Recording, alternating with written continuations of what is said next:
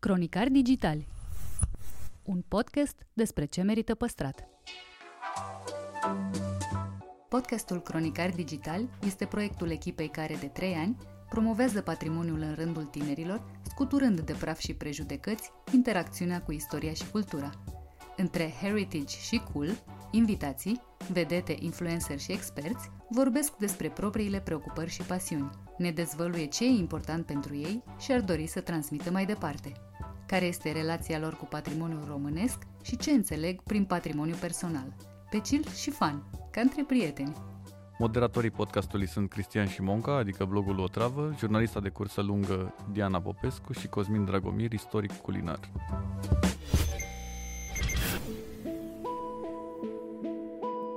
Părintele Francisc Doboș ne vorbește despre importanța râsului în familie și hobby-urile sale neașteptate.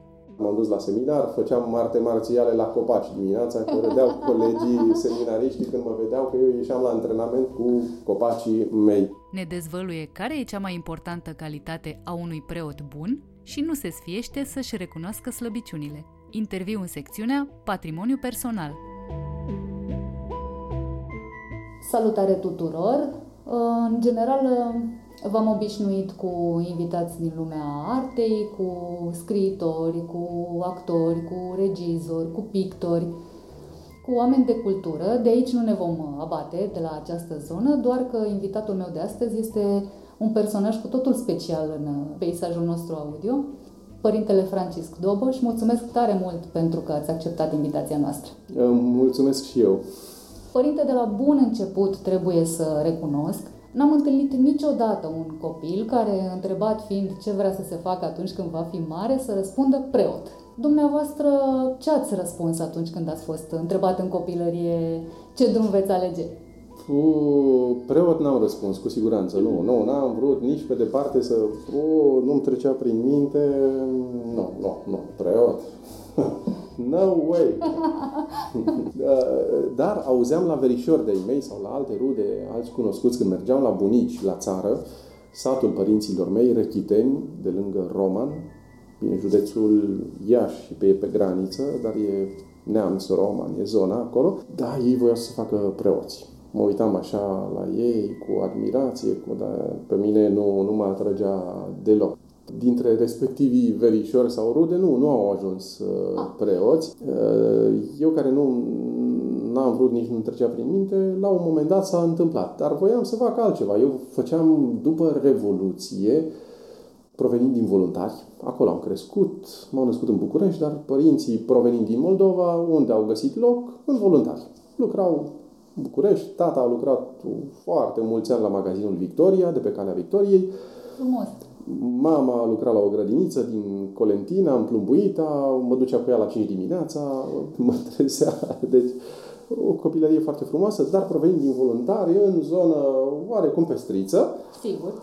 Atunci trebuia să oarecum, mă gândesc, duminica, când toți, toate rudele noastre, că eram mai mult, un fel de clan venit, uh, câțiva frații tatălui meu, o mătușă, tot acolo s-au, uh, s-au stabilit în voluntari pe lângă aceleași străzi și duminica când plecam la biserică, toți îmbrăcați frumos, cămașa albă, normal. Uh, vecinii ne strigau pocăiții, pocăiții, evident. Ce putea să fie? Ce? Adică nici nu exista concept, sau na, în limbaj popular acum e firesc că vorbești de biserică catolică, de papa, e, e mai firesc.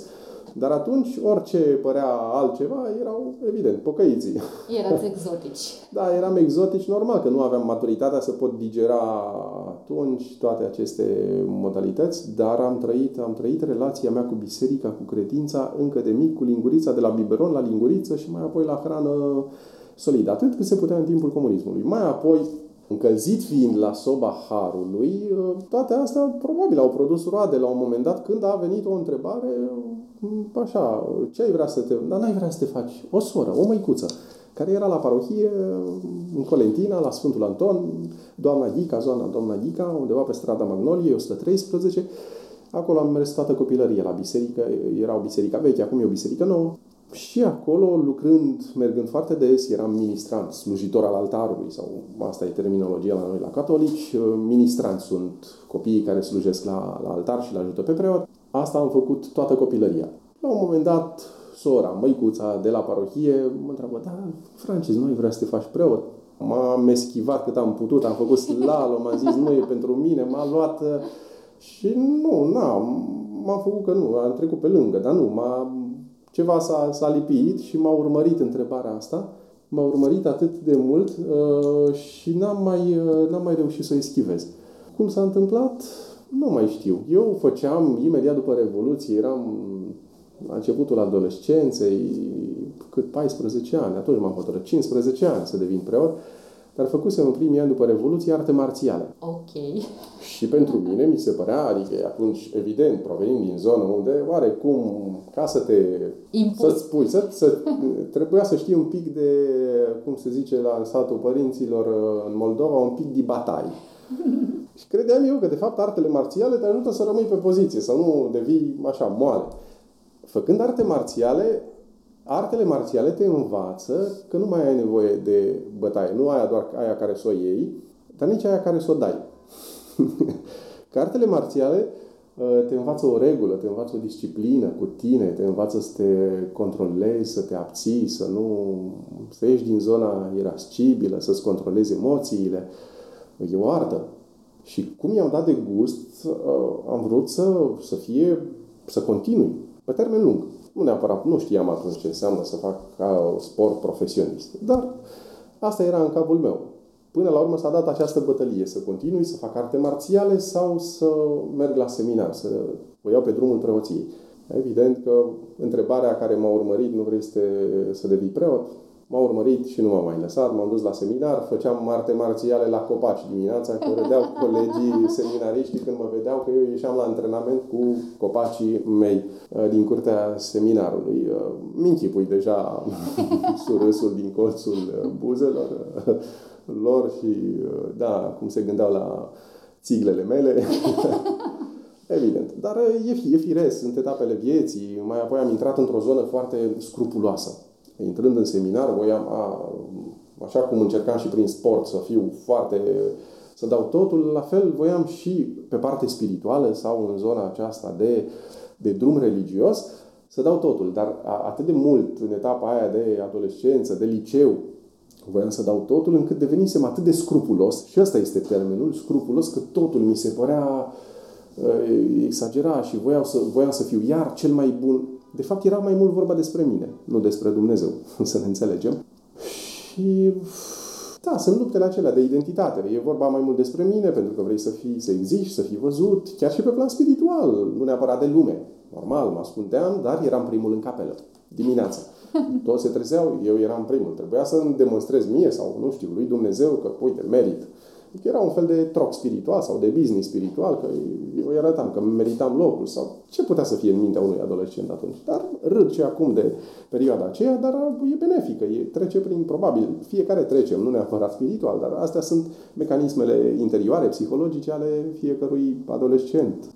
Om normal, cu frici și cu tot felul de, de apucături, normale vârstei. A durat uh, perioada asta așa de încrâncenare spirituală până când a ajuns un alt coleg primul în capele. Eh, dramă, dramă. dramă. și atunci mi-am dat seama, se poate spune. Da, dacă, dacă zic doar eu despre mine, eu am voie că îmi dau dezlegare, am zis, băi, ce prost sunt. A fost această revelație. Da, da, am zis, da, că, că, că, e vorba mai mult despre mine, că eu puneam pariu, că, că, și, dar de ce? Dar lasă-i pe ceilalți să fie primii. Adică să, să existe, să existe și ceilalți. Normal, scrupulozitatea aceasta în care intrasem, dorința de spiritualitate, de viață lăuntric, creaseră sau mă, creau un soldățel spiritual, nu un om liber. Și spre sfârșitul uh, liceului, profesoara de filozofie, care ne-a ajutat foarte mult, atunci am mai ieșit un pic din zona asta a scrupulozității. Nu, nu înseamnă că m-am sălbăticit sau că am devenit un hipster așa spiritual, dar, dar am, am ieșit din zona scrupulelor uh, exagerate care nu, un pic de bun simț, un pic de să stai, să-ți dai voie să greșești, câteodată nu, nu înseamnă să fii lax cu tine. Ar să nu mai fiu atât de încrâncenat, că nu aveam îngăduință nici cu mine, dar nici cu ceilalți. Și din perspectiva asta nu știam nici să glumesc cu alții. Eram atât de serios încât deveneam încrâncenat și nu, nu țineam la glumă, nu mă mir și eu astăzi, pentru da, de fapt astăzi fondul, pare greu de crezut. Da, da, dar de fapt fondul este ăsta, pentru că familia mea, mă uit la frații mei, că se uită, cine nu ne cunoaște, noi suntem trei frați, eu fiind cel mai mare. Bine, a mai fost altul înaintea mea, dar am murit la 9 luni, mai apoi eu am fost al doilea și au mai urmat alți doi frați după mine.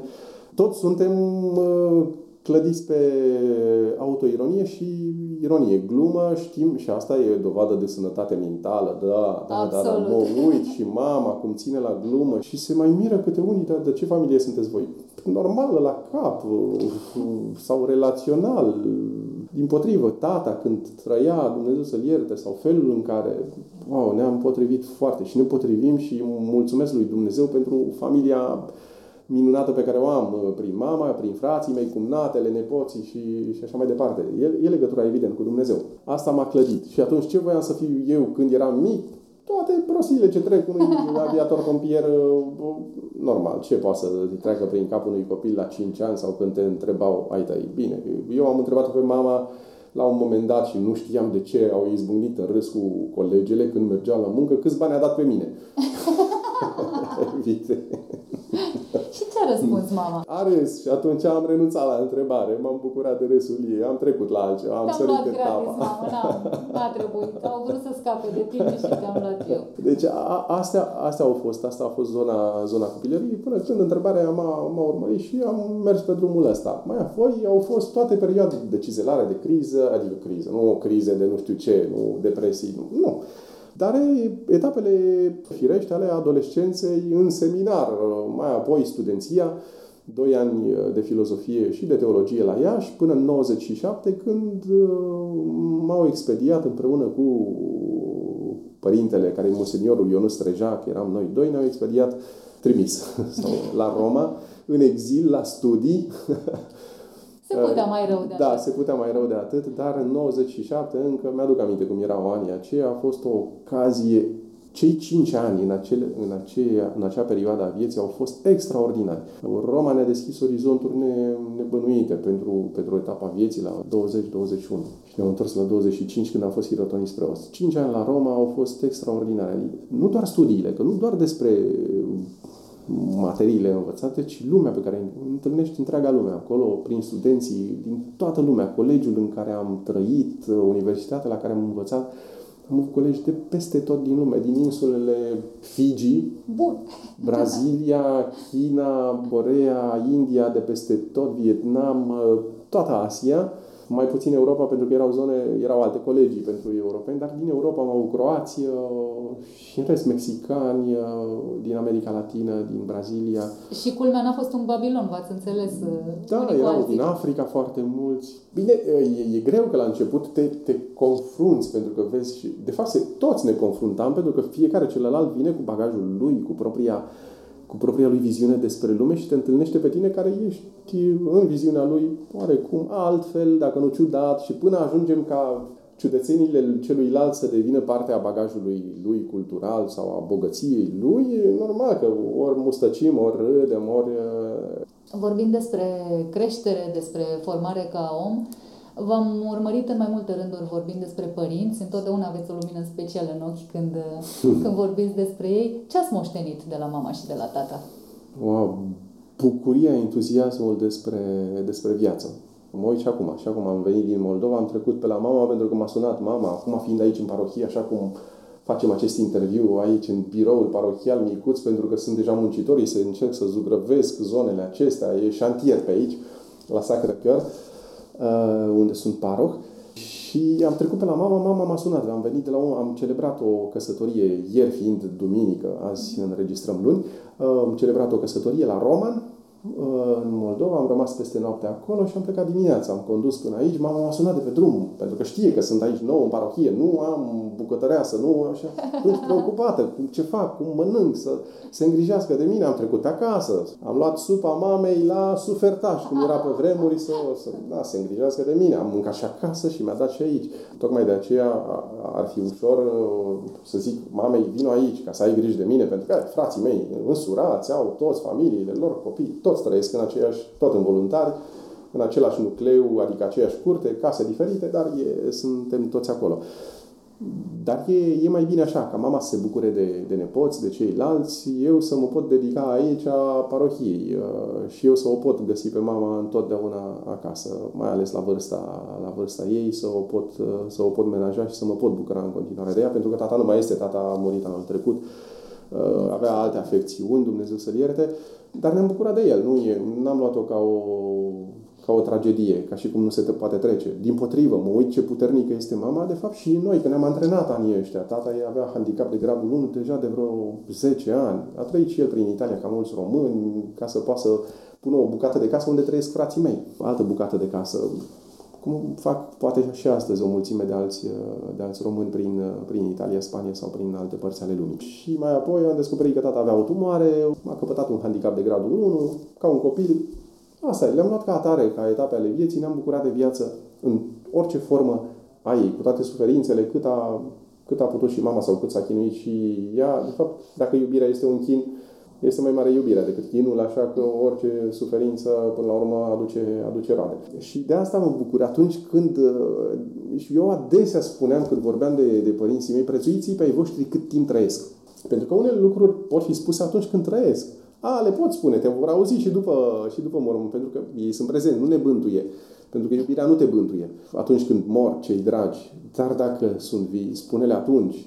Am auzit din mai multe surse, ca să folosesc un termen jurnalistic. Mm, sună bine. Da. Uh, Părintele Francisc Doboș este foarte cool. Cum a fost?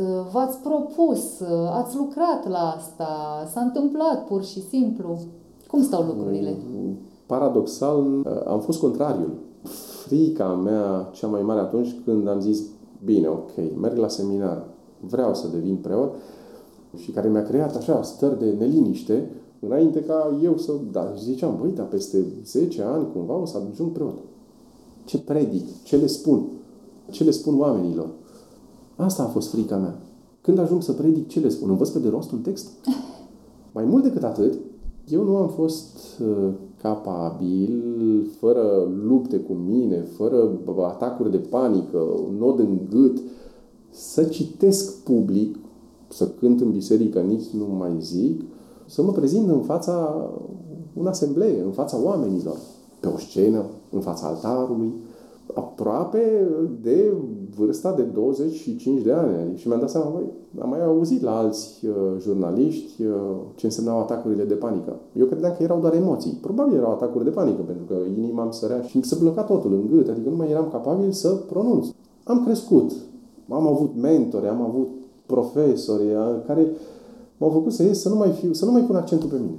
Pentru că viața nu mai este doar despre mine viața nu este doar despre noi, despre propria persoană, despre cum performăm noi. Viața este relațională, înseamnă și celălalt. Și atunci te redimensionează. Dar uh, cu timpul am crescut, dar am crescut treptat, picătură cu picătură, centimetru cu centimetru, treaptă cu treaptă.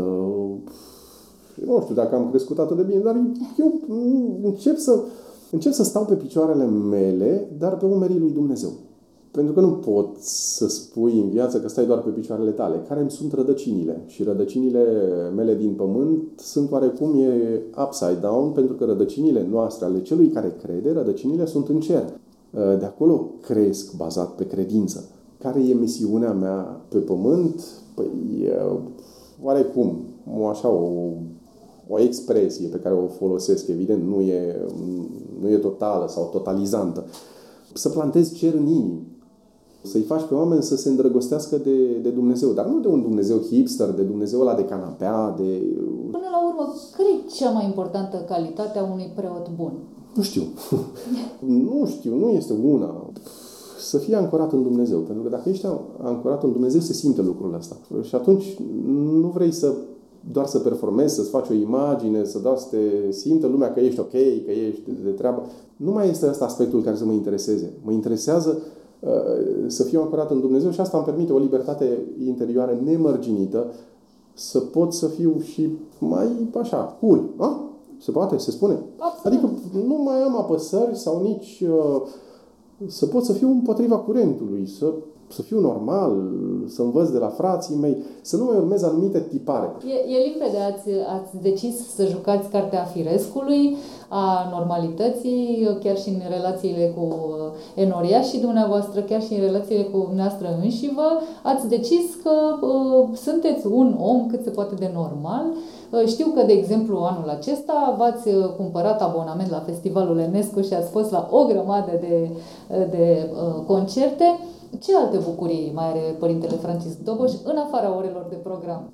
Acum de când sunt aici la parohie, deja tot trupul îmi, așa, îmi sare, pentru că îmi lipsește pedalatul, ah. ciclismul. Până acum ieșeam de două, trei ori pe săptămână să fac trasee de câte 60-70 de kilometri. Ultima Cățărarea a fost pe Transfăgărășan cu un preot uh, francez, am făcut Transfăgărășanul, dar asta înainte să intru în posesia, așa, cuvântul ăsta atât de uh, posesie, da, nu-mi place, sau înainte să ajung aici la parohie, la, la Sacră Cœur. De atunci încă n-am, n-am prins, n-am mai prins bicicleta. Uh, să mă urc în afară de bicicleta de oraș, de Bentley-ul meu de oraș, o bicicletă olandeză de care mă mândresc. e business, uh, bicicleta business cu care mergeam la festivalul Enescu și mergând uh, și grăbindu-mă și întorcându-mă seara la ora 10, deja s-a schimbat așa și am răcit, am, ah. Uh, am deja alergând, transpirând, venind înapoi și m-a, m-a cam luat curentul de seară. Dar uh, asta e una, una dintre bucurii. Adică, uh, mă consider că nu le știm pe toate în viață. Și atunci uh, trebuie să ne formăm o, o cultură. Cultură umană, cultură relațională, cultura muzicală, oameni pe care îi întâlnești, să avem curajul să, să avem hobby-uri, să nu avem doar datorii, numai jobul, să ieșim doar din, din zona gri a vieții ce fac altceva, jucam golf, n-am mai jucat de mult, evident, golf. Acum, nu prea pot să mai, nu prea sunt zilele astea, nu e așa, nu mai atât de popular, că mi-am ascuns și crosele bine de un an jumate, le am undeva. Dar uh, cu prietenii și niciunul dintre hobby-urile acestea nu le-am ales eu pentru că mi-a trecut mie prin cap și am zis, cum faci? Toate au fost prin întâlniri reale cu oameni pasionați de aceste hobby-uri, de aceste sporturi. Și care mi-au zis, personală. Hai, nu vii cu noi odată, uite, a, dar noi facem asta. Bine, hai cu voi, m-am uitat, curios și așa am început. Fie să pilotez avion, uh, ultralegere, să mă duc să mă distrez cu prietenii care au aerodromul, cu Teo, prietenul meu, fratele meu, un imens om de, care de-abia încape în avionul lui micuț cu care face ore. Uh, și sau cu, cu, cu Marian, care e un Marian Simion, e, probabil, și care e penticostal, ca un frate de-al meu și îmi trimite clipuri de la întâlnirile lor de duminica sau de la, de la adunările lor, uh, dar ei, campionul României în timpul comunismului, e stăpânul, stăpânul aerului. Orice hobby, atunci când îl practici sau pe care îl faci, te face să întâlnești alți oameni orice hobby mi-a deschis oportunități, întâlniri, oameni noi, prieteni noi, uh, este incredibil. Așa cum și în zona în care am activat ca purtător de cuvânt, zona de presă, oamenii pe care i-am cunoscut, Uh, eu mă bucur atât de mult de, de toate aceste hobby-uri. Ce altceva mai fac în not? N-am mai notat de mult. Uh, nu mai joc fotbal. În copilărie am jucat uh, foarte mult fotbal. Eram un portar foarte bun. Nu trecea o minge de mine. Tocmai de aceea eram mai mereu vână pe față. Dar le prindeam pe toate. Bine, nu doar cu fața, dar eram un foarte bun portar. Părinte, în urma discuției astea, cred că e limpede pentru toată lumea, pentru cei care ne-au ascultat, care sunt punctele dumneavoastră forte. Dar voiam să vă întreb, o slăbiciune pe care să fiți dispus să o recunoașteți public există? Oh, da, de care mi-aduc aminte. Aici semănam cu tata. Tata era foarte...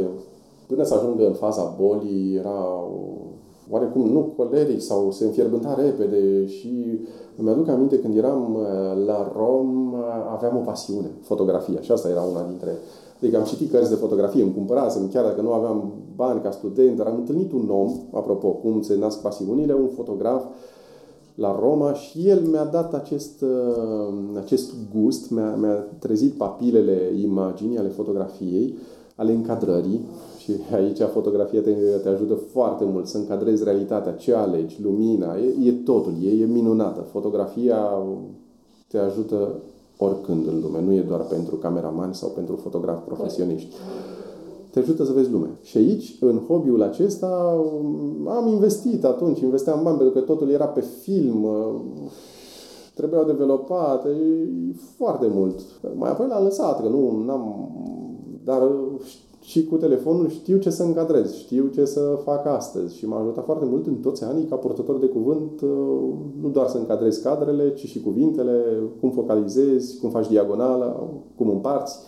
E, e foarte bine, te ajută foarte mult. Ei, atunci aveam obiective, investisem în echipamente de... și m-am trezit la un moment dat, uh, știam că semăn cu tata, că eram și eu foarte, mă încărcam uh, adesea povestesc episodul ăsta pentru că asta a fost faza în care eu am realizat că am depășit oarecum acea condiție, că fiecare ne putem depăși temperamentul, ne putem educa. Uh, eram undeva la Capri, fusesem după ce am fost hirotonit diacon, am mers în concediu, vacanță cu familia mea, am închiriat o mașină, ne-am dus Napoli să vizităm, am fost coasta amalfitană și la un moment dat, între o deplasare și alta, am uitat un obiectiv care era cum? Și tata s-a agitat mai mult. Cum ai făcut? L-ai pierdut. E momentul în care pe mine m-a lăsat, cu toate că investisem din banii mei de student, care nu era o investiție mare să într obiective foarte bune atunci, când nu aveam alte resurse, nu m-a lăsat trece, dar am rămas liniștit. Am învățat de atunci să pierd avioane, fără să mă mai agit, să pot să pierzi, că de fapt să, nu, să pierd lucruri, să pierd avioane, dar să nu mă pierd pe mine. E lucrul cel mai important. Alte slăbiciuni, lenea, dar nu cred că de lene suferim toți. Adică, de fapt, lenea ne ajută să progresăm, pentru că ne încercăm să ne, să ne, să ne adaptăm ca să dăm randament cât mai bun, lucrând cât mai puțin. Și asta nu, nu poate să fie întotdeauna un dezavantaj. Maximum de confort și minimum de efort. Uh, da, bine, evident, nu. Acum ne înțeleg, ne, ne, ne încercând să justific orice eschivă, dar, da, poate să fie, sau poate dezorganizarea. Aici mă gândesc, în etapa romană, de Roma, prima dată, 97-2002, pentru că eram eu încă în etapa scrupuloasă a vieții, eram atât de la mine nu se găsea în cameră, uh, la Roma, un fir de praf. Eram exagerat de uh, curat. Și asta era iarăși o, o pată pe, pe creierașul meu. Și până când, la un moment dat, uh, mi-au venit colegii din Mexic, din Croația, din uh, Australia, ăștia eram noi grupul 5, doi din România, un mexican, un australian și un croat, și acum suntem, la fel și ne regăsim din toate părțile lumii, uh, la intervale bine determinate de timp, să ne rugăm și să ne rugăm. Așa. Uh, și când au venit la mine și au găsit un, un pic cam camera dată peste cap și atunci în sfârșit ești și tu normal. Atunci am realizat, am realizat și am zis, pentru că era, apropo de scopul lizitate, era tot despre mine, pentru că eu trebuie să performez, trebuie să arăt. un exemplu. Oprește-te să mai arăți, să te vinzi sau să încerci să-ți demonstrezi ție sau lui Dumnezeu că tu meriți ceva. Nu este un troc. Relația spirituală, dezvoltarea personală, creșterea mea, nu mai este un mecanism de business spiritual sau relațional nu trebuie să fiu cel mai tare, ci trebuie să fiu autentic, trebuie să fiu bucuros, să am curajul vulnerabilității și să, atunci când greșesc, să spun iartă-mă sau îmi pare rău. Pentru că toți trecem prin asta. Nu ne este ușor, nimănui nu este ușor, dar asta este dovadă de umanitate și de creștere relațională, să învăț să spun, îmi pare rău, iartă-mă, sau am greșit. Cred că este punctul cel mai, uh, cel mai mare. Lumea s-a schimbat dacă am învățat să cum să, să gestionăm greșelile noastre și să nu mai fim atât de încordați. Să spunem, să știm că greșim. Să nu încercăm să mascăm greșelile. E un lucru mic care pare foarte dificil de făcut. Nu știu de ce. Da, dar să schimbă lumea dacă îl putem realiza.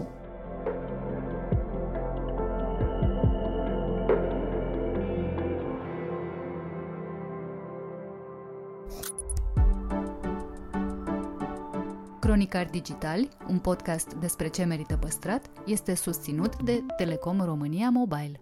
Partenerul nostru crede în importanța fiecărei povești și în puterea tehnologiei de a ne reconecta la emoție.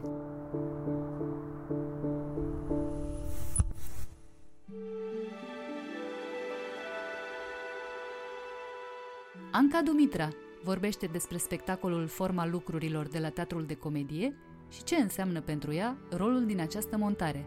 Aflăm mai multe și despre prima ei experiență în lung metraj la Londra.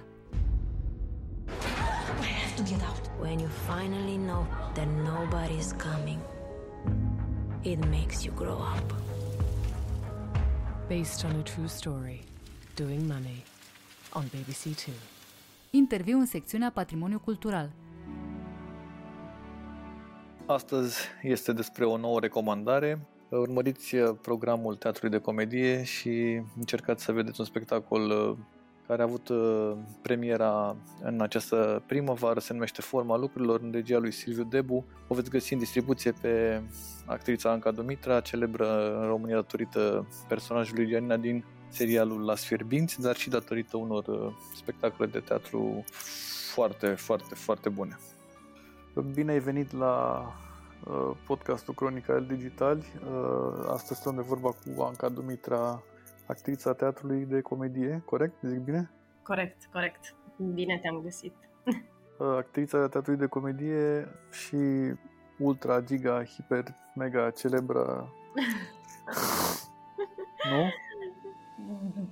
Tu, tu să zici, habar n-am. Păi cum? Eu să zic, o țară întreagă te știe. Sau ei să zică și întreabă Dar cum public. e? Te oprește lumea pe stradă să zică ceva din personaj? Bănesc că 100%. Mai mult sau mai puțin. Acum, na, îți dai seama, sunt totuși niște, că, mă rog, niște ani. Sunt destui din ani în spate. Se fac chiar 10 ani la, la anul. Uh, Și atunci oamenii cumva s-au mai obișnuit. În, aici în București, în capitală, nu, nu e chiar așa, te oprește la fiecare pas, însă într-adevăr când mă ajung prin țară cu spectacole sau când mă duc acasă la ei mei în Craiova și așa, parcă altul este vibe-ul, știi, și interacțiunea și oamenii sunt mai dornici, știi, să-ți vorbească, să te cunoască, să te fotografieze, mă rog, acum mai puțin în perioada asta, dar da, sunt foarte bucuroși și eu sunt foarte fericită pentru că, de fapt și de drept, asta îmi doresc, știi, și asta ne-am și dorit să ajungem la, la ei, la telespectatori, știi, și e o încununare a muncii tale când te văd și când, de fapt, nu fac altceva decât să, să se bucure că te întâlnesc. Dar acum, Ana, cu replici sau ceva, mai puțin. Poate să zic că mai sunt așa, doi, trei uh, băieței care se dau mai, știi, mai cocoși uh, zicând ceva, dar uh, altfel uh, cu respect tot, întotdeauna, știi, adică nu, e, nu prea s-a întrecut măsura niciodată. Te-am uh, văzut atât de comedie într-un spectacol uh, în afară de Pescărușul, te-am mai văzut în uh, ce Mult te-am mai zgomot pentru mult zgomot pentru nimic Uh-huh, și nu am apucat să văd uh, forma lucrurilor. Vreau să-mi povestești un pic despre forma lucrurilor. Păi dacă poți să ajungi, chiar te invit pe 30 octombrie, asta în cazul în care se mai păstrează lucrurile și, mă rog, dacă îți și dorești tu teatru perioada asta. Uh, Dar da, este o premiera teatrului, cea mai nouă premiera mea la teatru de comedie, cea mai nou spectacol. Uh, L-am scos în primăvara acestui an și na, nu pot să spun decât că a fost o experiență interesantă să repeți uh, în pandemie și de altfel să și joci un spectacol la sala studio a teatrului de comedie știi foarte bine ce înseamnă, câte locuri sunt și atunci uh, când uh, joci așa pentru 20 de oameni, parcă devine așa ca și mai intim totul, știi? E pe cât de bizar a fost la început, după aceea cumva te-ai obișnuit, că, mă rog, nici nu aveai altceva ce să faci. Dar este și o piesă de așa natură încât îți creează un sentiment profund, intim, știi?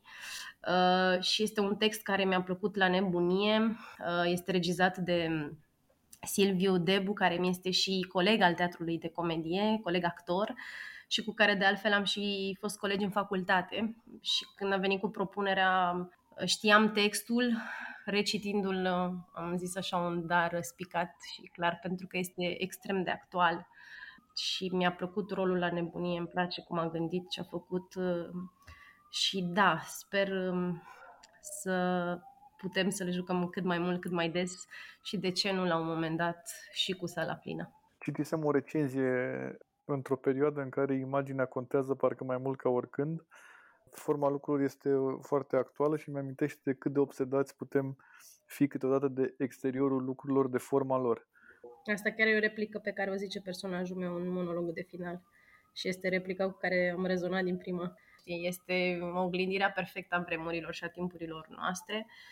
Um, și este un mesaj și un text cu care n-ai cum să nu pleci, um, spectator fiind și mai departe, știi, către casă și eventual chiar să-ți ridice niște semne de întrebare. Uh, nu te lasă deloc indiferent și m-am bucurat uh, de fiecare dată când uh, am avut și prieteni în, în sală să, să putem discuta apoi pe larg, pentru că, repet, e chiar o oglindire a vremurilor noastre și nu ai cum să nu să nu-ți pui întrebare după întrebare, știi, și să se nască un dialog foarte, foarte frumos. Și cam din ce am văzut în dățile în care l-am jucat, am reușit totuși să le jucăm și în stagiunea asta, reacțiile au fost foarte bune, foarte bune și atunci dacă mesajul ajunge la om cu emoția necesară, atunci e, te declari mulțumit.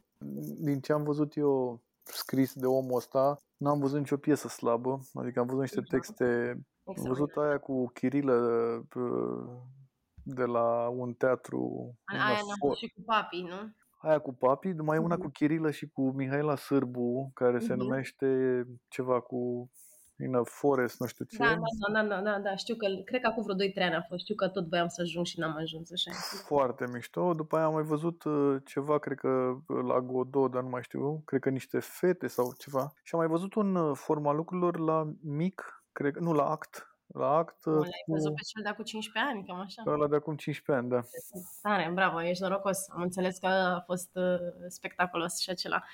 Da, n-am putut să-l văd. Știu că, um, știu că a jucat și Vlad Zanfirescu, cred că și Andy era, dacă nu mă înșel, sau cine era? Andy, Vlad Zanfirescu și mai era cineva, dar nu mai știu. că regia e semnată de Vlad Masa, aceasta știu că era semnată și... Um, cred da. că Irina Velcescu era, dacă mi-aduc aminte. Uh-huh. Și cred că Mihaela Sârbu. Și cred că Mihaela Sârbu, da. Da, da, da. da. Exact, da. Da, nu, n-am, n-am, n-am văzut. Eram student atunci, probabil că țin minte că așa mi s-a spus că e perioada din 2006-2007, undeva pe acolo, dar um, n-am, n-am reușit să-l văd, din păcate. Că vorbeai mai devreme, cum e să joci cu... Cum e să fii, adică să fie regizor un prieten foarte bun de-al tău, actor? E, să știi că a fost surprinzător pentru că știam că Silviu um, după terminarea și masteratului um, nostru comun, um, un pic drumurile în fiecare s-a dus uh, pe și-a, și-a făcut drumul și-a găsit așa într-o măsură sau alta și m-am bucurat când a existat concursul de angajare, m-am bucurat că am fost angajată, bineînțeles, dar m-am bucurat totodată și pentru el, pentru că real e un tip extrem de talentat și mi-e foarte, foarte dragă, căci vorba aceea am fost colegi. Și când um, mi-a spus, m-a sunat și mi-a spus, uite, montez. Și în prima fază zic, wow, felicitări. Și lasă că montez, dar îmi doresc să și lucrăm împreună. Și am zis, atunci mă bucur de două ori, adică mă bucur și pentru că uh, ți reușește asta, ți-a reușit și atunci batem palma și ne dorim și îmi doresc să Uh, da, să iasă un spectacol frumos, mai ales că este un prim spectacol pe care îl face la teatru de comedie. Uh, el a mai regizat unul înainte, la mic n-am reușit să, să-l văd, doar ce cred că tot așa stagiunea trecută. Și am fost plăcut surprinsă să-l descoper și în postura asta și este un tip extrem de talentat și mă bucur că i-au ieșit lucrurile. Chiar sunt, uh, i-am spus-o și am fost mândră și fericită pentru el. Mă uitam la rolurile pe care le-ai făcut în facultate. Am găsit uh, că ai jucat ceva la Vlad Cristache și la Colceag. Uh-huh, uh-huh. Și citisem, uh, uh, citisem un, uh, nu mai știu cu cine era interviu în care îl elogia pe Colceag și după aia mi-am să aminte de Clistache și de uh, spectacolul care e unul dintre spectacolele mele preferate ever, uh, de la deștept, Deșteptarea primăverii. da. Exact. Și voiam să te întreb cum e să ai în facultate oameni... Da, să știi că eu cu Vlad, iartă-mă că te întrerup, cu Vlad uh, lasă că toată facultatea și da, dacă vrei povestim și de perioada aia, dar cu Vlad m-am reîntâlnit uh, în 2019, când tot așa m-a sunat uh, și mi-a zis că pune vrăjitoarele din Salem la un text excelent al lui Arthur Miller, excelent. uh, că îl montează la teatrul uh, Toma Caragiu din Ploiești și dacă vreau să fiu uh, personajul principal de acolo și am zis da cu tot, cu tot avântul, știi? Um, pentru că îmi doream, ne doream să mai lucrăm împreună și e un spectacol minunat. Eu știu ce face Vlad, le-am văzut am, cât am putut am văzut și este extrem de talentat, extrem și are o lume aparte pe care încă din facultate, din primul an, adică în primul meu examen la regie, uh, a fost al lui și așa am continuat cam toată, toată facultatea. Încă din primul an, primul semestru.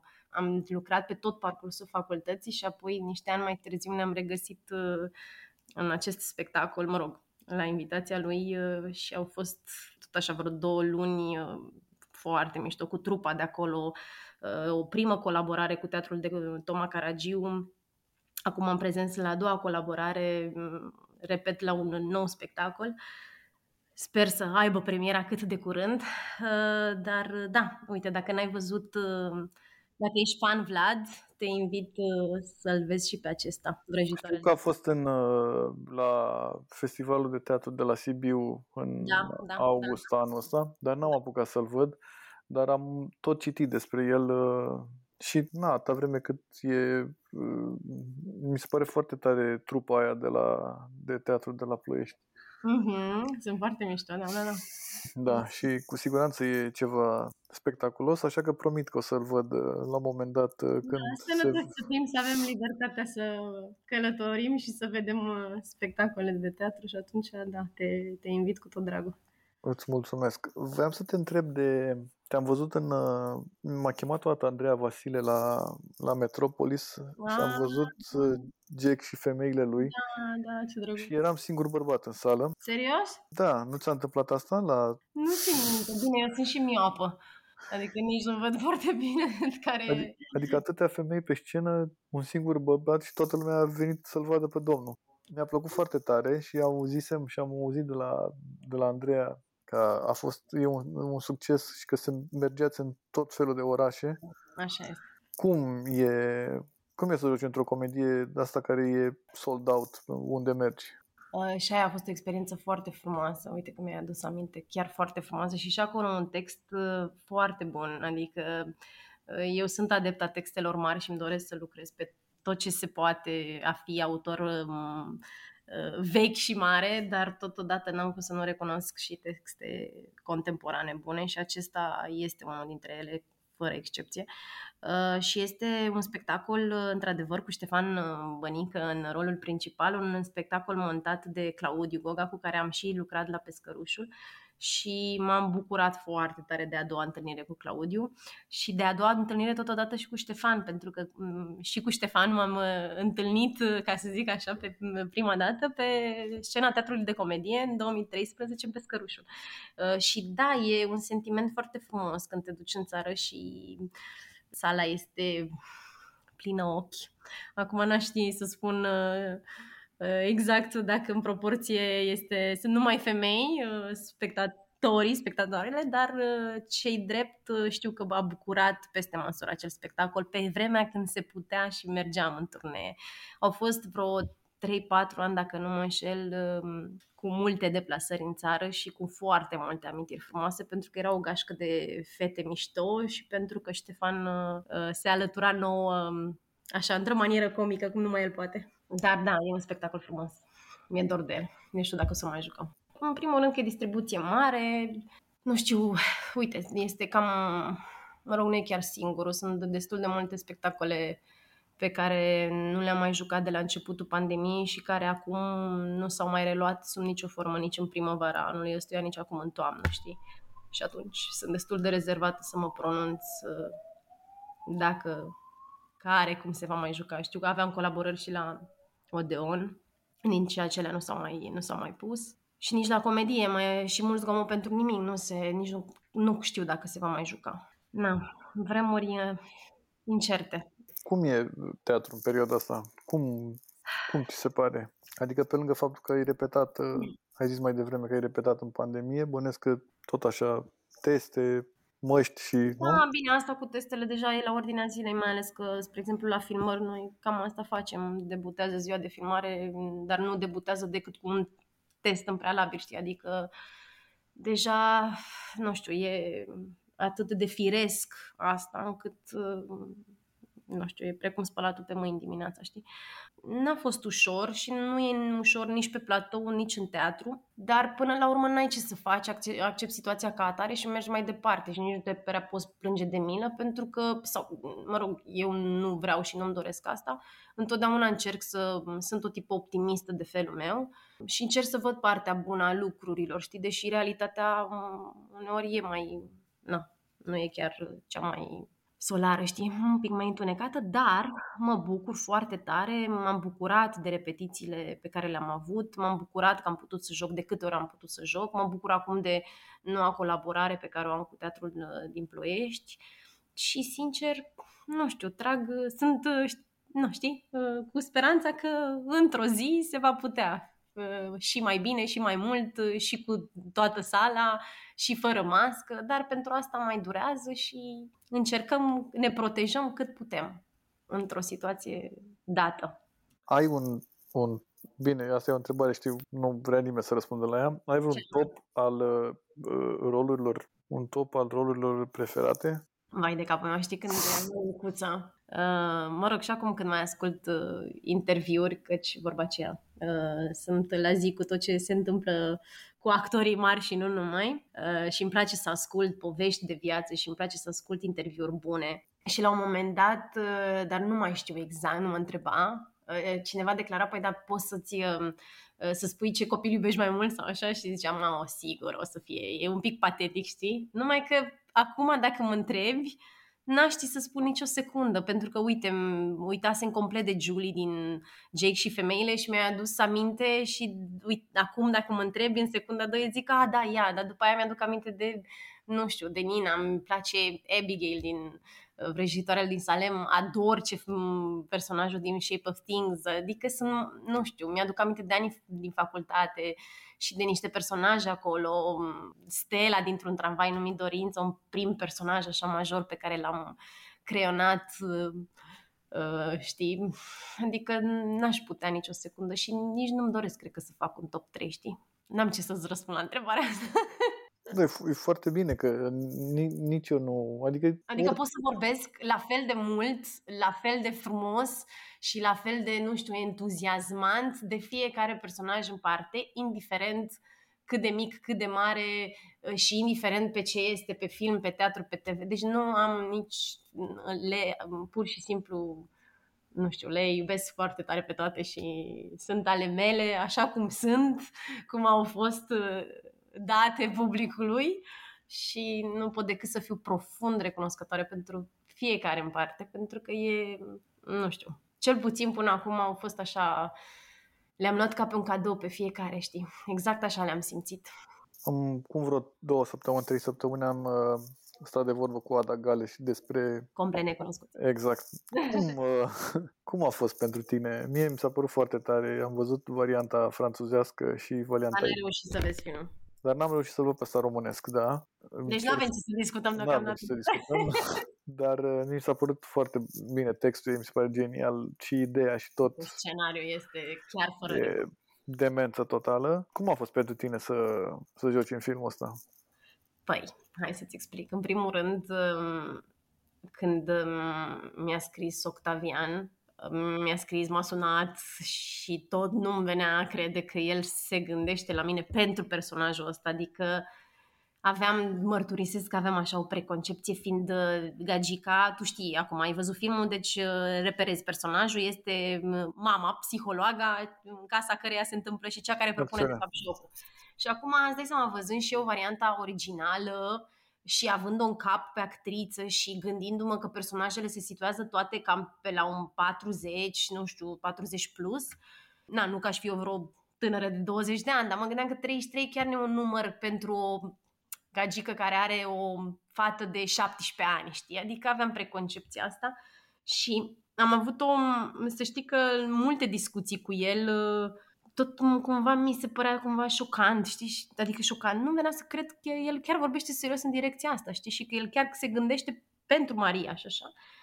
Dar determinarea lui și încrederea lui Octavian, și aici chiar nu spun vorbe mari, încrederea lui uh, m-a făcut și pe mine, știi, m-a determinat să cred și eu și m-am aruncat în treaba asta, cu, bineînțeles cu speranța să iasă totul extrem de bine, că sunt o perfecționistă și jumătate, ceea ce nu e neapărat bine pentru mine, dar avându-l lângă, știi, pur și simplu, nu știu, a fost așa și totul s-a întâmplat foarte repede, adică nici n-a mai fost foarte mult timp de, știi, să conștientizez că știi, să mă gândesc să întorc eu firul în 15, știi, să văd din toate unghiurile sau ceva, ci pur și simplu parcă ai fost aruncat, împins și hai, în descurcă-te și mă bucur mă bucur acum privind înapoi, știi, cum se zice, dar nu cu mânie, ci chiar cu, cu recunoștință așa și cu mă bucur că am avut, că el a avut încrederea asta, că m-a luat și pe mine în treaba asta cu el și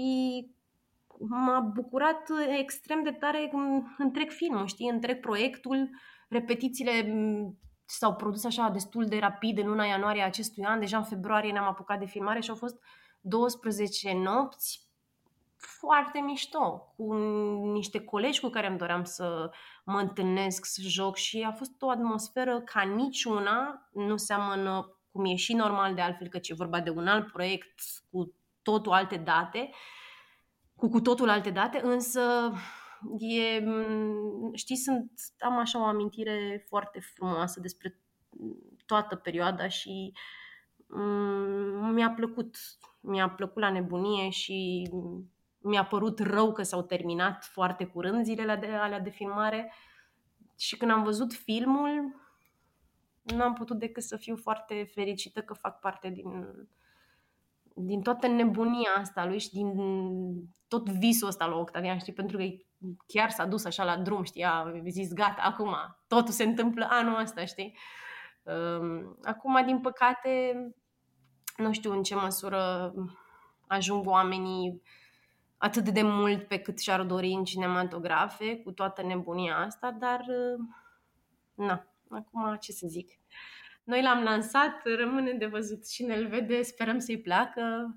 Nu ne-a plăcut să-l facem, ne place să-l arătăm totodată și, na, dacă îl vezi, let me know. Am înțeles, da. da. Cred că în condiții normale uh, e o, e o comedie la care ar fi mers foarte mulți oameni, cred.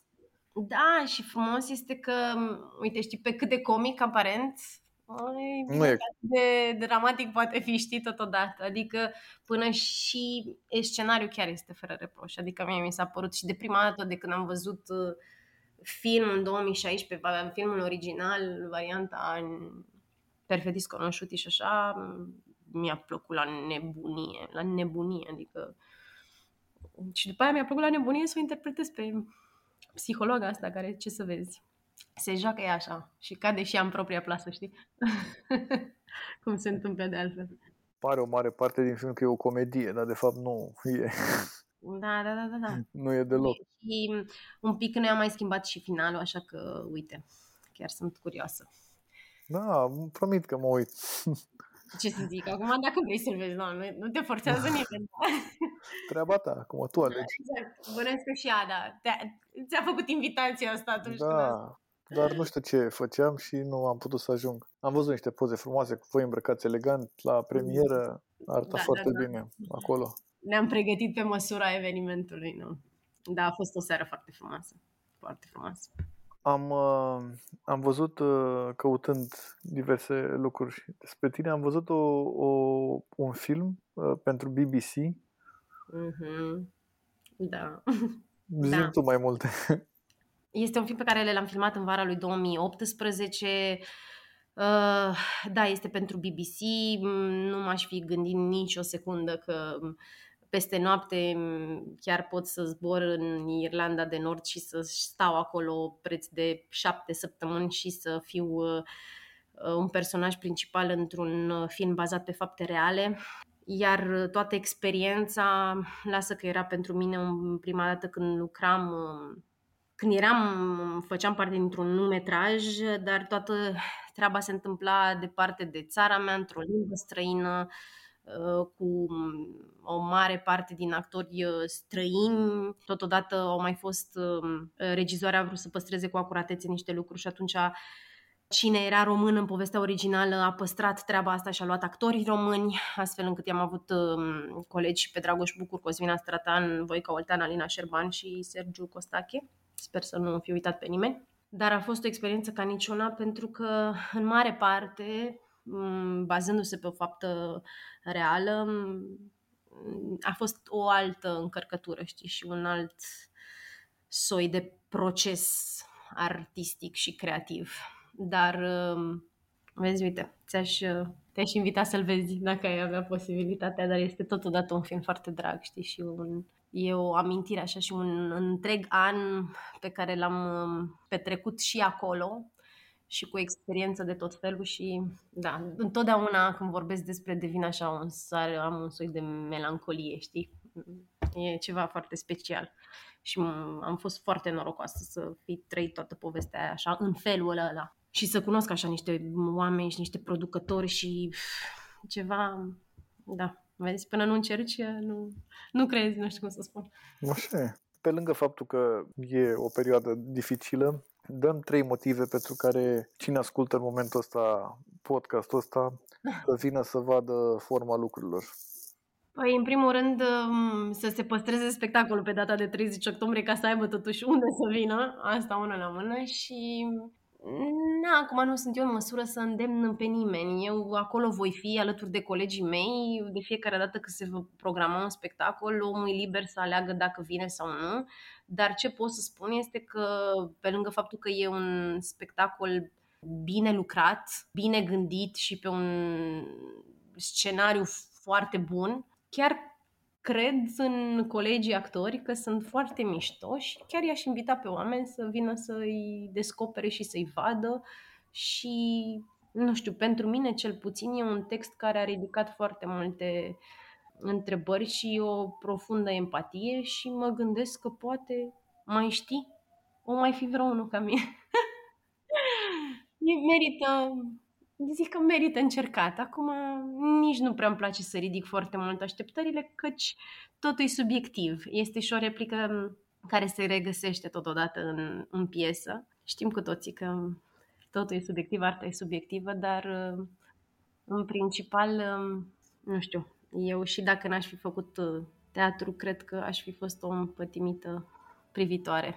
Da, băi, și mie, nu știu, n-am niciun fel de talent și atunci prefer să mă uit. E cu Lucian Ionescu, corect? Cu Lucian Ionescu, cu Andrei Alexandrescu și cu Angel Damian, uh, în regia lui Silviu Debu. Am văzut pe Lucian Ionescu în uh, Familia Adams, mi s-a părut absolut da. genial.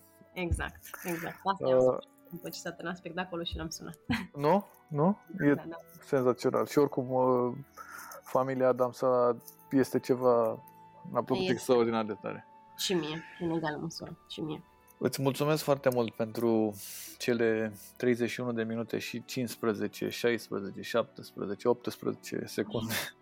Am trecut uh. destul de repede. Sper să fi fost coerentă, deși sunt trează de la 5 dimineața, sper să fi fost cât de cât coerentă. Îți uh, mulțumesc, să ai o seară minunată în continuare. Mulțumesc. Pa, pa. Pa, pa, pa.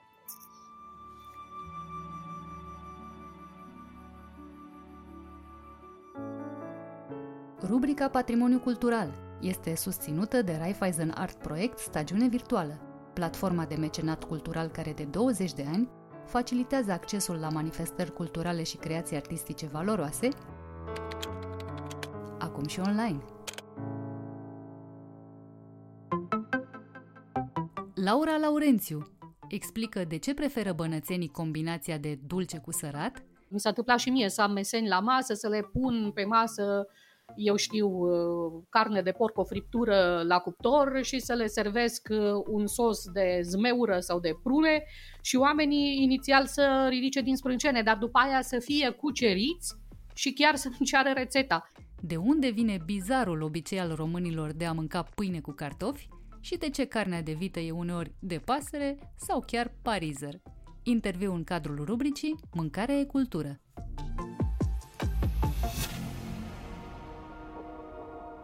De-a lungul a 100 de ani de experiență și inovații, s-au preocupat să transforme gastronomia în artă și planeta într-un loc mai verde.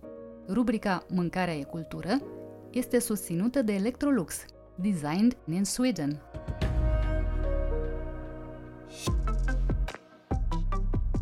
Bună, Laura! Mulțumesc mult tare de tot că ai acceptat uh, discuția noastră la Cronicar Digital, la Mâncarea e Cultură. Îți mulțumesc pentru invitație, mă bucur să fiu alături de tine. Și pentru că vorbim despre mâncare, vorbim despre cultură, vorbim despre blogging, vorbim despre România culinară, ești unul dintre cei care au lansat câteva mode culinare și mi-aduc aminte de sutele de rețete cu sărătorile măicuțelor, mm. cred. Da. România o, o luase razna cu acea Da, cu și acea nu doar pateserie. România.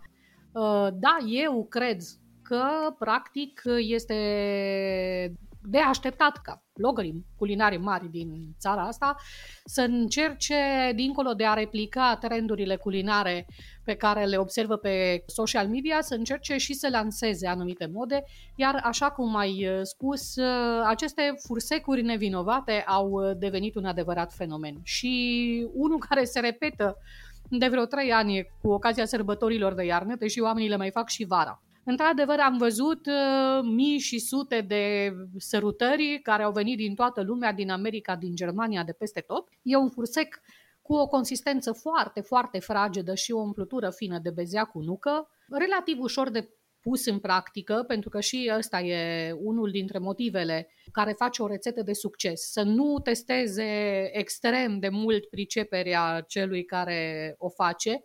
Sunt uh, facile și oamenilor le-au plăcut absolut la nebunie. Cumva cred că în sărutările măicuțelor, din, și denumirea asta cumva atrage, conține așa un, ceva tandru, ca o amintire din copilărie, dar cred că și gustul lor, aluatul ăla fraged, vanilat, umplutura de nucă și bezea, cumva te duce uh, în zona aia de prăjiturică din copilărie, deci practic satisface gustul, așteptările publicului de astăzi în ceea ce privește conexiunea cu amintirile culinare din cea mai fragedă copilărie.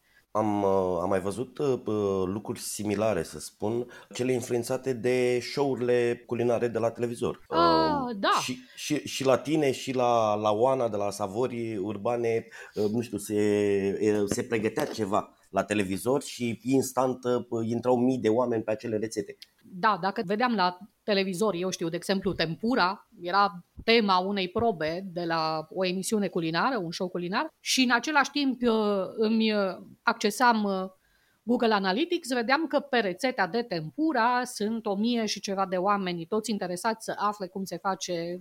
Cumva asta înseamnă că oamenii empatizau maximum cu ceea ce se întâmpla la televizor, știi, și voiau să știe și ei cum se face respectivul preparat. Da, oamenii devin foarte participativi așa când e vorba de mâncare.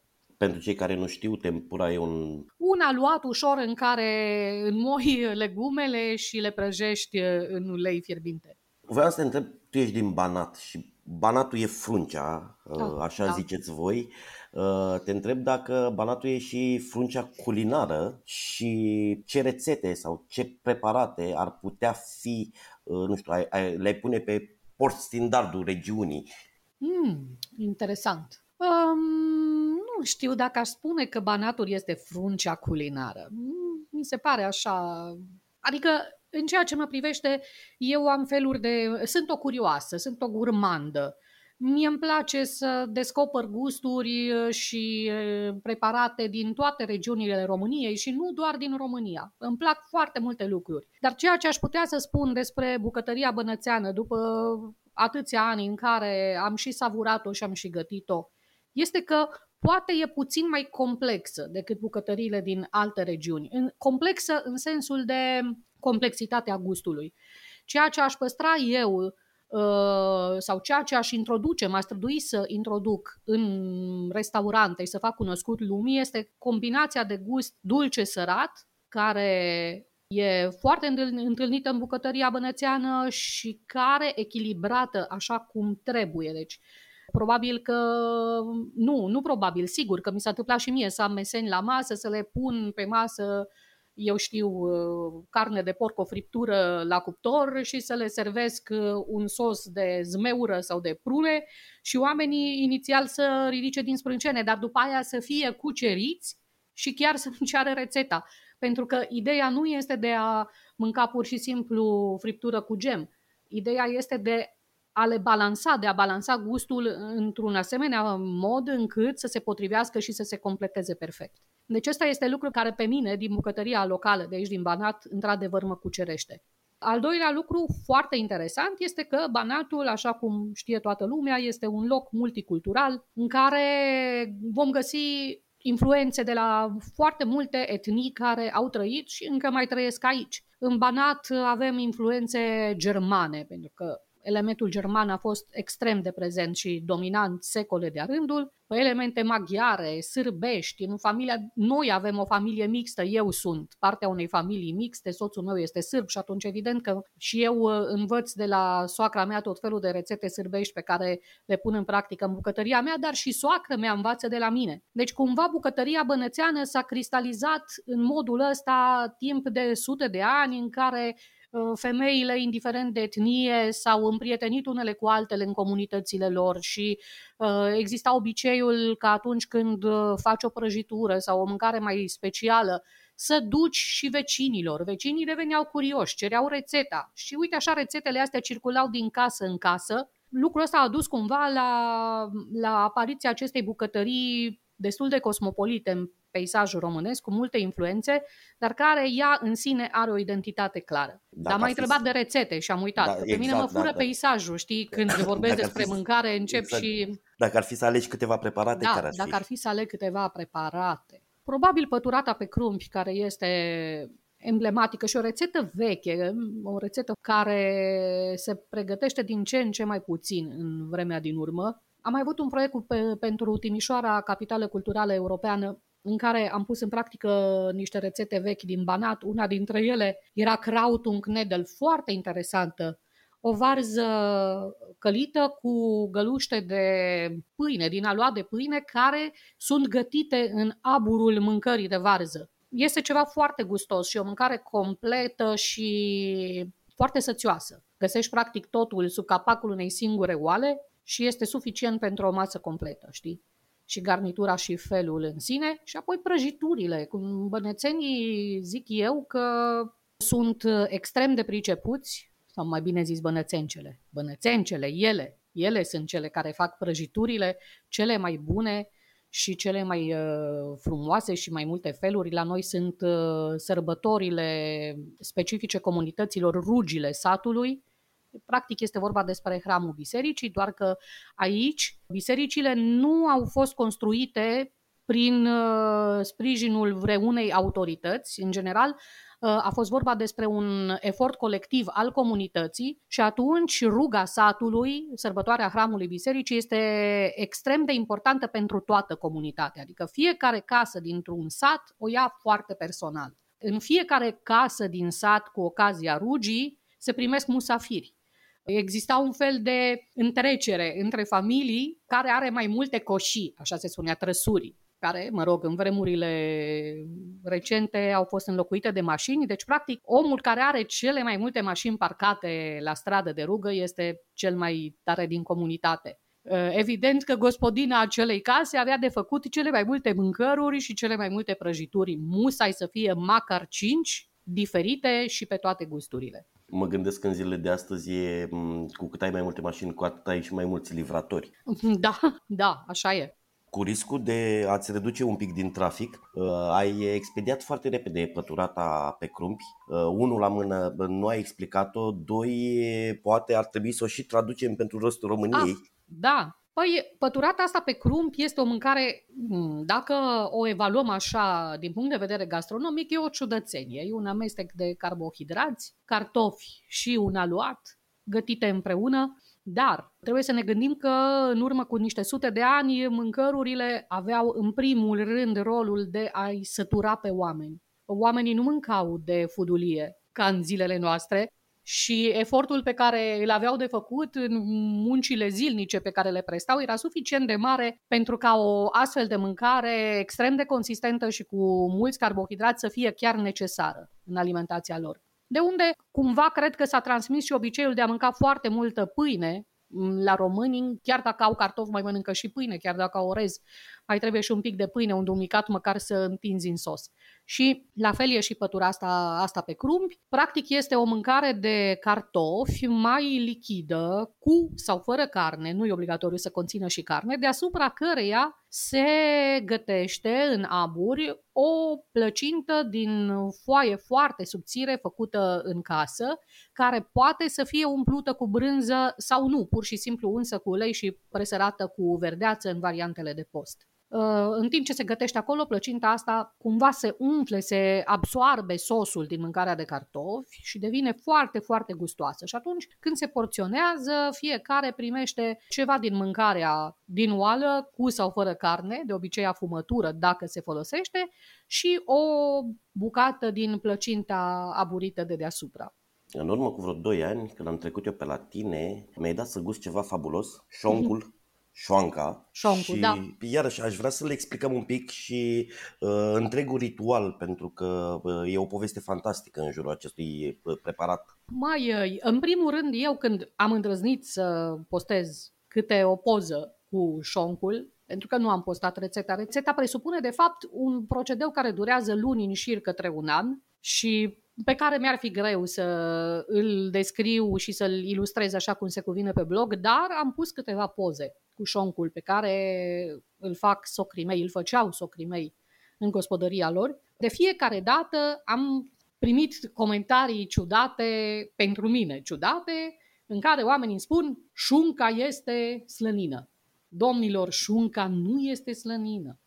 Șunca aici, la noi în Banat, este jambonul, cum se spun, piciorul din spate al porcului, care este sărat, ori prin manieră, maniera veche, clasică, este cea cu sare grunjoasă, uscată, saramurarea uscată, sau în saramură umedă, ă, după care este zvântat, este presat, îi se dă o formă frumoasă, se fasonează, se afumă, după care iar se zvântă și se maturează în grindă într-un loc bine ventilat, măcar de la Crăciun și până înainte de Paști. Dar la Paști, înainte de Paști, în anul ce urmează, șoncul încă este crud și atunci la noi obiceiul este să se taie o bucată de șonc cu ocazia Paștelui. Este prima dată când se degustă din preparatul pe care l-am început în decembrie anului trecut și să fierbem. Și atunci prima degustare va fi acest șonc fiert, pentru că încă nu este suficient de maturat și cred că ăsta este motivul pentru care este servit fiert alături de ouăle de Paști și celelalte preparate specifice, iar vara, șoncul deja este suficient de uscat, se poate tăia în felii subțiri, translucide, foarte, foarte gustos. Uh, nu știu, l-aș asemăna cu prosciutto, cu uh, da, hamonul. E, e cumva,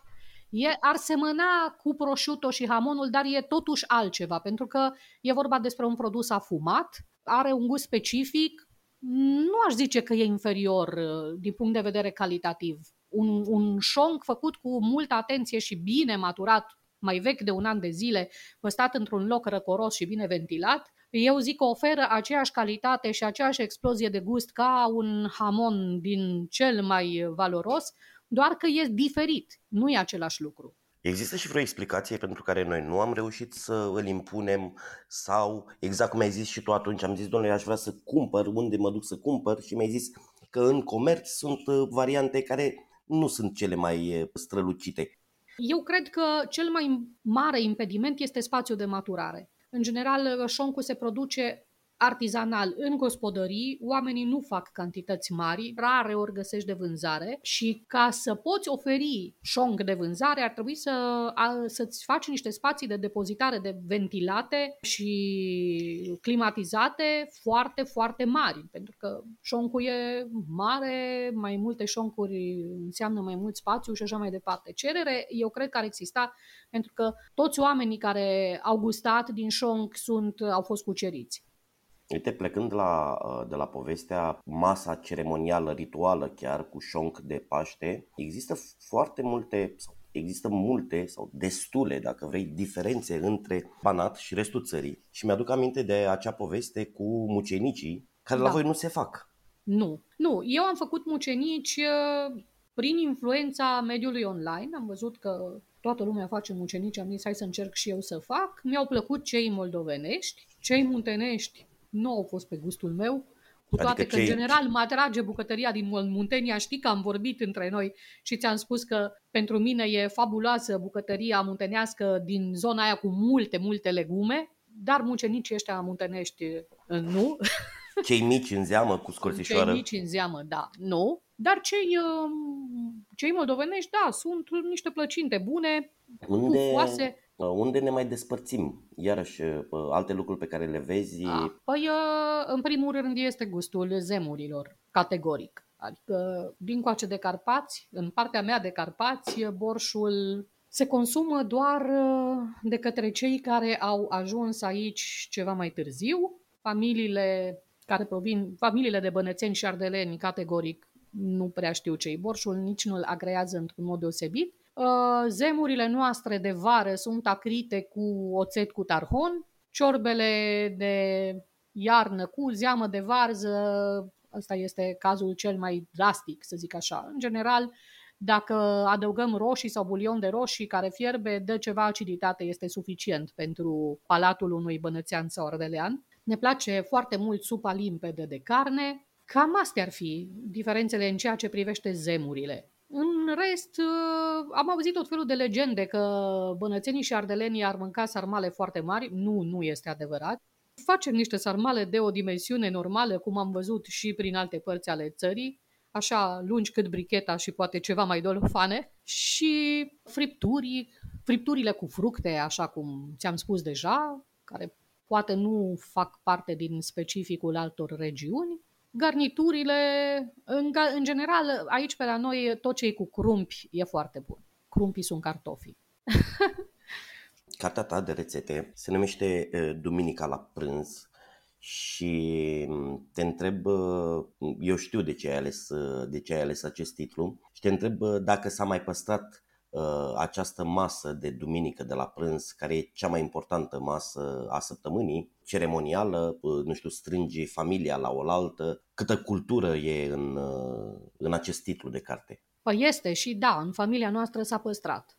Ne străduim, noi nu suntem foarte mulți la mine în casă, dar ne străduim să ne adunăm în jurul mesei, măcar pentru prânzul de duminică, dar așa cum am spus și în cartea mea, prânzul ăsta de duminică, masa asta ceremonială, în jurul căreia familia se adună o dată pe săptămână, se poate desfășura și în alte zile ale săptămânii, sigur că da. Îți alegi prânzul de duminică și îl programezi la cina de joi, de exemplu. Pentru că esența este de a-i aduna pe toți cei ai casei în jurul unei mese gătite cu atenție, care să le dea și un sentiment de sărbătoare, știi? O masă la care să punem o față de masă dintr-un material mai prețios, să scoatem uh, vasele cele mai bune din dulap. Sunt lucruri care îl fac pe mesian să se simtă important, să simtă că gazdei cumva îi pasă de el.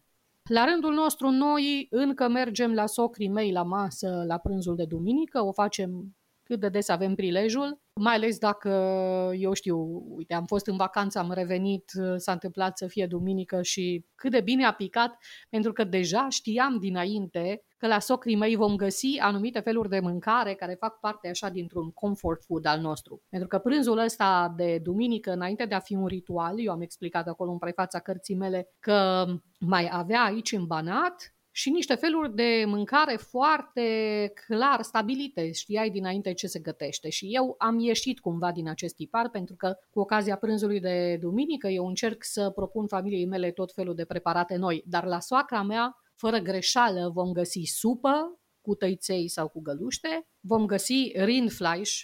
Rindfleischul, de fapt, e carnea de pasăre cumva e, e amuzant, pentru că termenul ăsta de Rindfleisch înseamnă, e, în traducere din limba germană, înseamnă carne de vită. Și după tipicul nemțesc, bănățenii au început să consume carnea fiartă în supă cu sosuri diferite, de obicei sosuri dulci, dar uh, aceeași denumire s-a păstrat și pentru carnea de pasăre. Deci, practic, era carne de găină, dar tot Rindfleisch se numește felul de mâncare care urmează supa. Primești uh, carnea asta fiartă, primești cartofii poșați cu atenție în supă, deci nu sunt cartofi care sunt zdrobiți, au o textură foarte bună și nu sunt gătiți în supa care s-a servit, ci într-o cantitate care e scoasă separat, ca să nu tulbure supa, e un întreg tipic. Alte legume poșate așa cu atenție să aibă exact textura care trebuie și atunci primești sos de roșii, sos de mărar, sos de vișine, astea sunt cele mai cerute sosuri aici în Banat, uneori hrean, după care urmează friptura. Cam asta găsim uh, la soacră mea în orice duminică.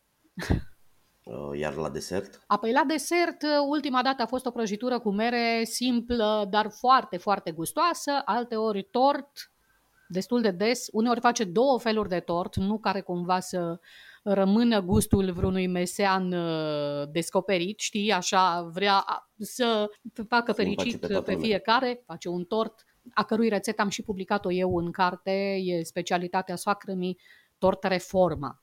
E ceva fabulos cu cremă de ciocolată și blaturi de bezea cu nucă și face și câte unul cu vanilie și fructe.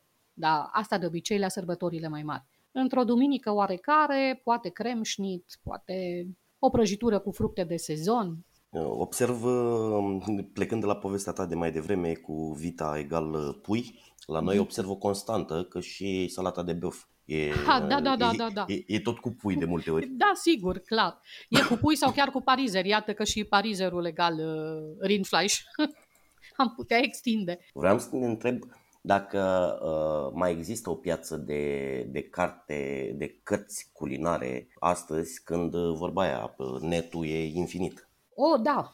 Și am să-ți uh, spun de ce. Eu fac deja blogging culinar în curând de 13 ani și în acest timp am constatat de la un an la altul cum uh, nișa pasionaților adevărați de gastronomie crește, dar crește în ultimii ani din ce în ce mai mult. Oamenii devin din ce în ce mai pasionați de mâncare, probabil fiind interesați în primul rând de mâncare sănătoasă, este trendul ăsta de a mânca sănătos, ajung până la urmă să devină pasionați de tot ceea ce înseamnă fenomenul culinar și crescând segmentul ăsta al pasionaților, evident că ei își doresc cărți. E cumva așa o, o părticică dintr-un om pe care îl cunoști și ajungi să-l admiri pe internet și după aia ai cartea lui acasă la tine, dacă ai suficient noroc, poate ți-a și semnat-o. E un contact pe care îl stabilește omul respectiv cu persoana din online. Eu uh, am publicat, cartea mea de fapt a apărut acum trei ani și în tot acest timp uh, a continuat să se vândă, pentru că eu observ, îmi scriu oameni, îmi trimit fotografii cu carte, îmi spun, uh, uite, am primit cartea ta, sunt foarte fericită, sau am făcut rețeta asta din cartea ta, pentru că în cartea mea nu sunt aceleași rețete care sunt și pe blog. Poate că este și unul dintre motivele interesului sau motivele pentru care nu s-a pierdut interesul, mai bine spus. În general le place și mă bucură lucrul ăsta E și o carte frumoasă, îmi place și mie și eu sunt extrem de critică, chiar și în ceea ce mă privește, dar mi-a plăcut mult cum a ieșit. Da, deci eu cred că oamenii sunt din ce în ce mai uh, interesați, ar fi din ce în ce mai interesați să, să aibă cărți culinare în mână. Um, la final uh, o să te pun un pic în dificultate, știu uh, acest lucru de la toți interlocutorii. O să te rog să alegi o rețetă, aici e dificultatea, acea rețetă din, uh, din copilărie care, nu știu, care ți-a marcat uh, primii ani, pe care, care e învârtoșat acolo în creier, acea madlenă. Mm. This is excellent. Doamnelor și domnilor, Madlena săptămânii. What is this? Schwarzwälder Kirschtort. Păi, Madlena mea e paprikașul. Ce să-ți spun? Uh, uite, sunt bănățeancă până în măduva oaselor, dar madlena mea e popricașul. Într-atât de mult îmi place încât și acum când pregătesc un popricaș, stau lângă el, soțul meu chiar se amuză că gust, nu, nu pierd niciun prilej să gust din oala aia, știi? Adică îmi creez prilejuri ca să merg să mai gust câte puțin. Vucomir îmi spune, vezi că atât al guști până când nu o să ne mai rămână nimic. Deci da, îmi place la nebunie. Uite, pentru că fix acum uh, am intrat la tine pe blog, sunt mai multe rețete Păi sunt mai și... multe, evident că popricaș poți să faci și de pui, poți să faci și de porc și de vită. Ce are în comun? Cum recunoaștem un popricaș? Păi evident are paprika. Paprika este la noi aici am văzut o reticență a cititorilor din alte zone ale țării referitor la paprika, pe care, mă rog, în restul țării fiind mai cunoscută sub denumirea de boia, probabil oamenii aveau impresia că e un colorant alimentar, dar nu. La noi este o pudră făcută 100% din ardei, crescut special pentru paprika, un ingredient natural cu un gust extrem de intens și foarte, foarte bogat. Și atunci, în mâncărurile astea cu multă ceapă și cu paprika adăugată, să zicem, cu destulă generozitate, dar nici atât de multă încât să copleșească toate gusturile, face ca preparatul să aibă să fie extrem de savuros. Cel puțin pentru gusturile localnicilor. Mulțumesc mult, Laura. Spor în continuare. Oftă Mulțumesc bună. și ție. Și... Ar trebui să mă duc să pun de un paprikaș, dacă tot am vorbit. Și să ne inviți la masă, duminică. Da, cu drag. Podcastul Cronicar Digital este susținut de Raiffeisen Bank, Telecom România și Electrolux. Partenerii proiectului sunt convinși că, prin educație și cultură, putem deveni cea mai bună versiune a noastră. Cronicar Digital, un podcast despre ce merită păstrat.